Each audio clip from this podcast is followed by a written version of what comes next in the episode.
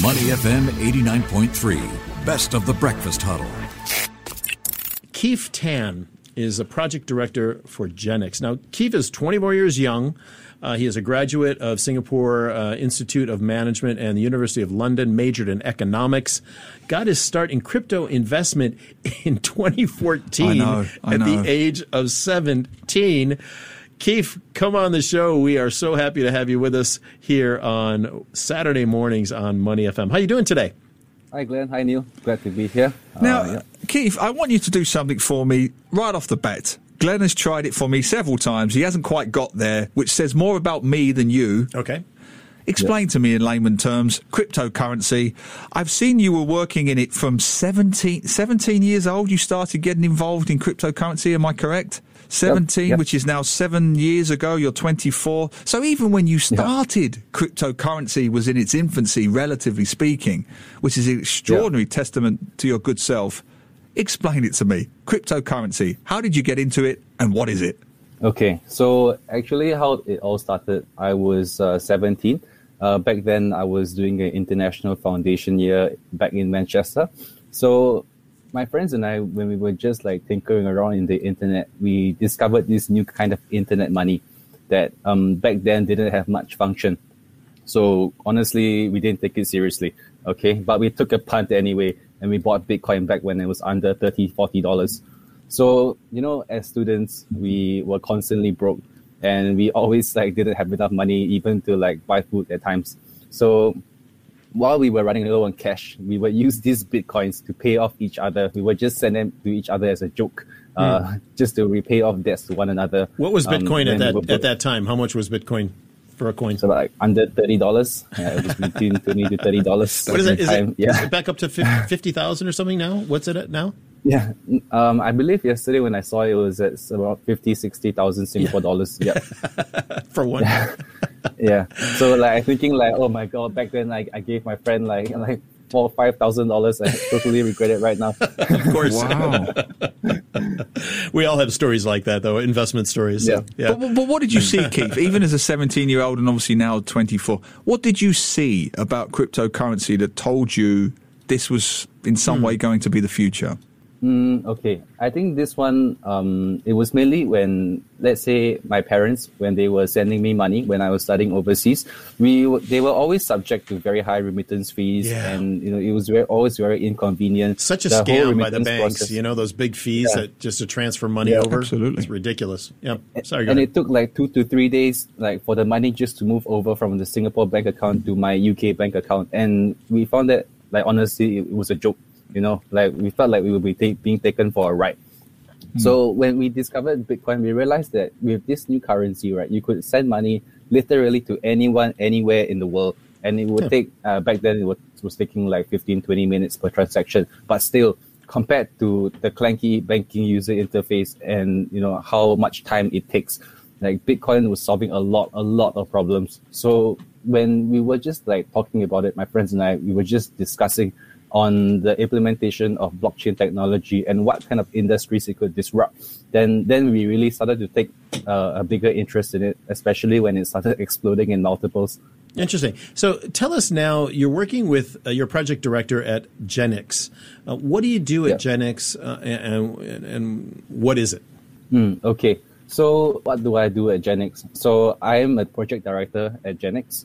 Um, what I do is I handle everything that has to do with Genix. It's a multifaceted approach um, that deals with all sorts of uh, factors such as like legal, compliance, um, the tech, the marketing, the PR. So everything about Genix literally has to flow through me before um, it is approved.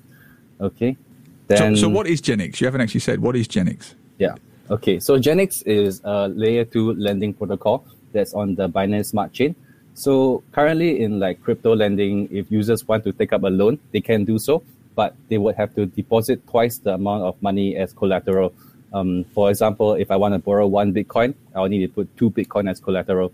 So Genix, we, we saw this problem with Genix and we decided that, hey, you know, it doesn't make sense that if I need money, if I need to take a loan, I need to put even more money. And so for Genix, what we've implemented is this um, this thing called trust score.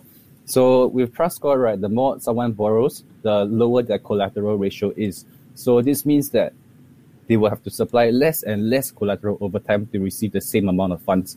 And this gives us an edge over incumbent lending protocols such as Venus or Compound. Okay. Fascinating. Yeah. Fascinating stuff. I'm still, I'm still learning. So, I mean, you're 24 years old already. You've depressed me. So, how, how, you know, how has your personal net worth grown through this involvement? Do you have any financial targets yourself? Mm, okay, so uh, yeah, so back in like uh, like seven years ago, uh, my friends and I we all took a punt and put like five hundred dollars to a thousand dollars in Bitcoin. Is, hang on, And, hang on, hang you on. know, Is this the bit where you're going to come up with some ridiculous figure that's going to make Glenn and I cry? Because Neil, apparently, according to the internet, is worth six million dollars. Could he could he increase that wealth? Perhaps. oh dear. So go on. Oh, yes. most definitely, You- so most you said what? You yeah. put in what was it? Five thousand dollars? Was that it? Yeah, we put in five hundred dollars. Oh, $500, it was yes. under fifty dollars. Yeah. So um, then after that, we we actually witnessed the evolution of Ethereum and the implementation of smart contract programming, and you know we you know we saw like how how this this whole uh, industry you know there's so much growth, so much potential in in crypto. So I, right now I would put my net worth at an estimate of like maybe mid six figures, but I believe in like the the um, adoption of this technology, and I think that like eight figures is very possible within the next five years. Can we be your friend? All right. I, don't, I don't know what to say to that, uh, Keith. To be honest, you know, 24, it's uh, mid six figures. All right, let's let's talk a little bit more broadly about you know digital natives, your generation. I, I guess you know technically you're Gen Z, aren't you? Uh, I'm the first year of Gen Z. I believe. Gen Z. yeah. Okay. How, what Yeah. are the invest? What What are people thinking about that? y- Your friends or people in your age group that you know of, what are they thinking about in terms of investing? Are they thinking about it yet?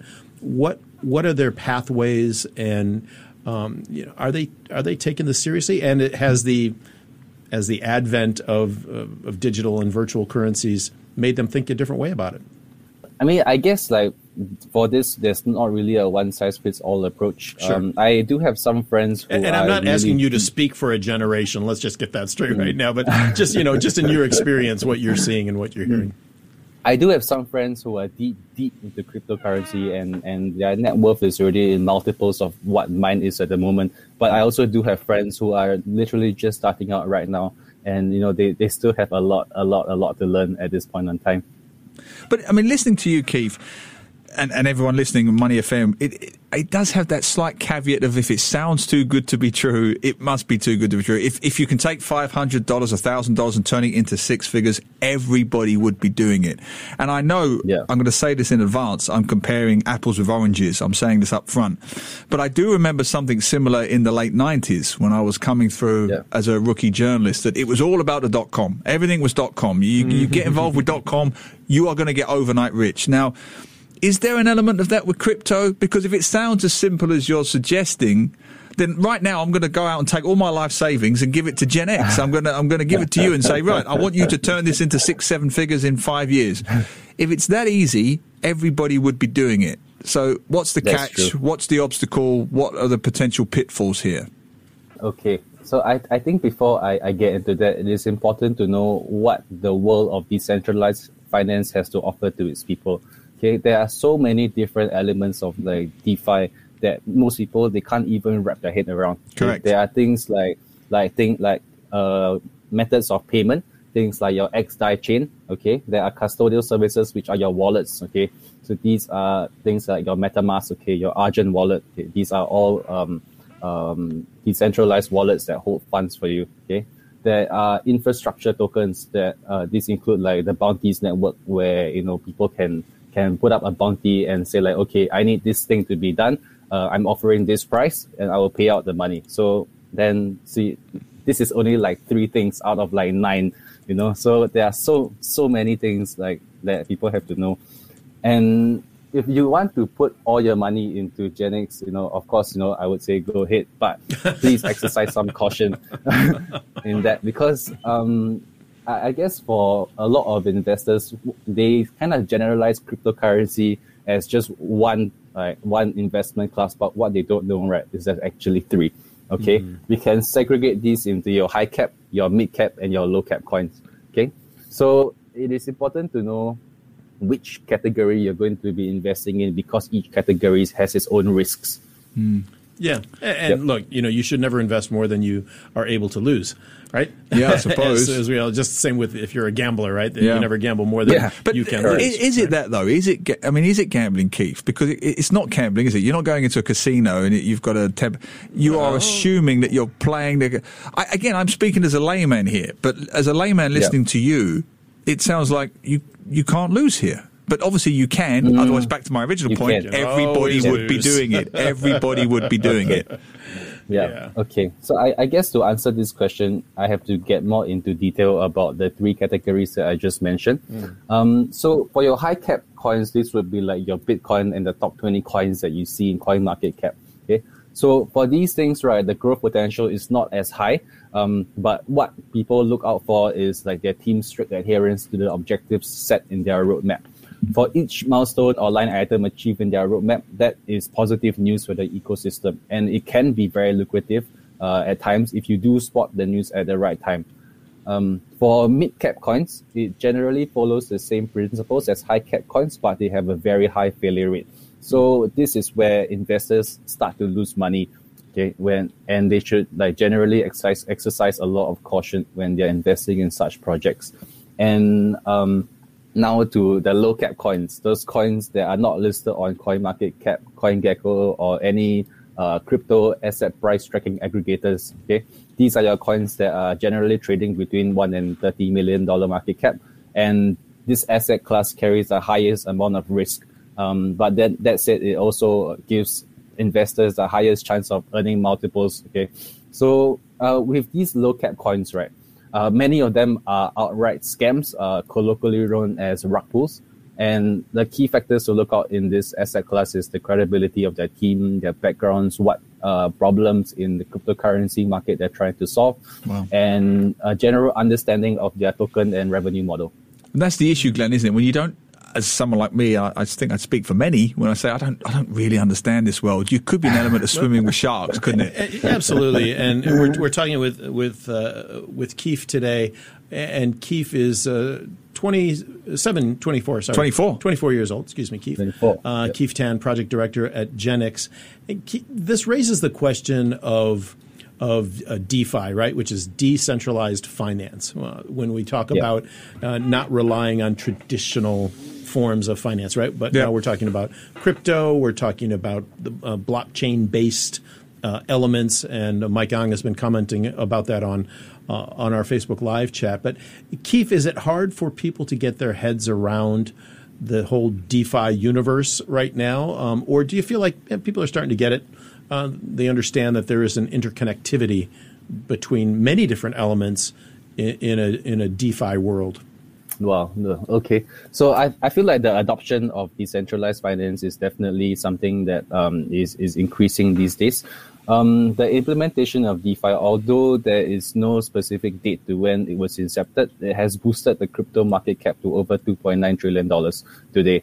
Okay. So the main application of decentralized finance is is essentially removing the intermediary uh, from the equation. Okay, mm. so uh, as mentioned earlier on, you know the situation with money remittances at the bank, or even you know in peer-to-peer lending, you know like with with, with Genex, we are actually not lending to an institution that is earning a cut from all our transactions. Okay, we basically put our money into the smart contract, and the smart contract will automatically calculate uh, based on the demand and supply, what is the optimal interest rate? Okay, so with decentralized finance, it is not a group of people, like one small group of people setting the interest rate for, let's say, 1 million, 2 million people. No, it is the demand and supply of the money put into the smart contract that determines what is the optimal supply uh, interest rate for everyone in the market.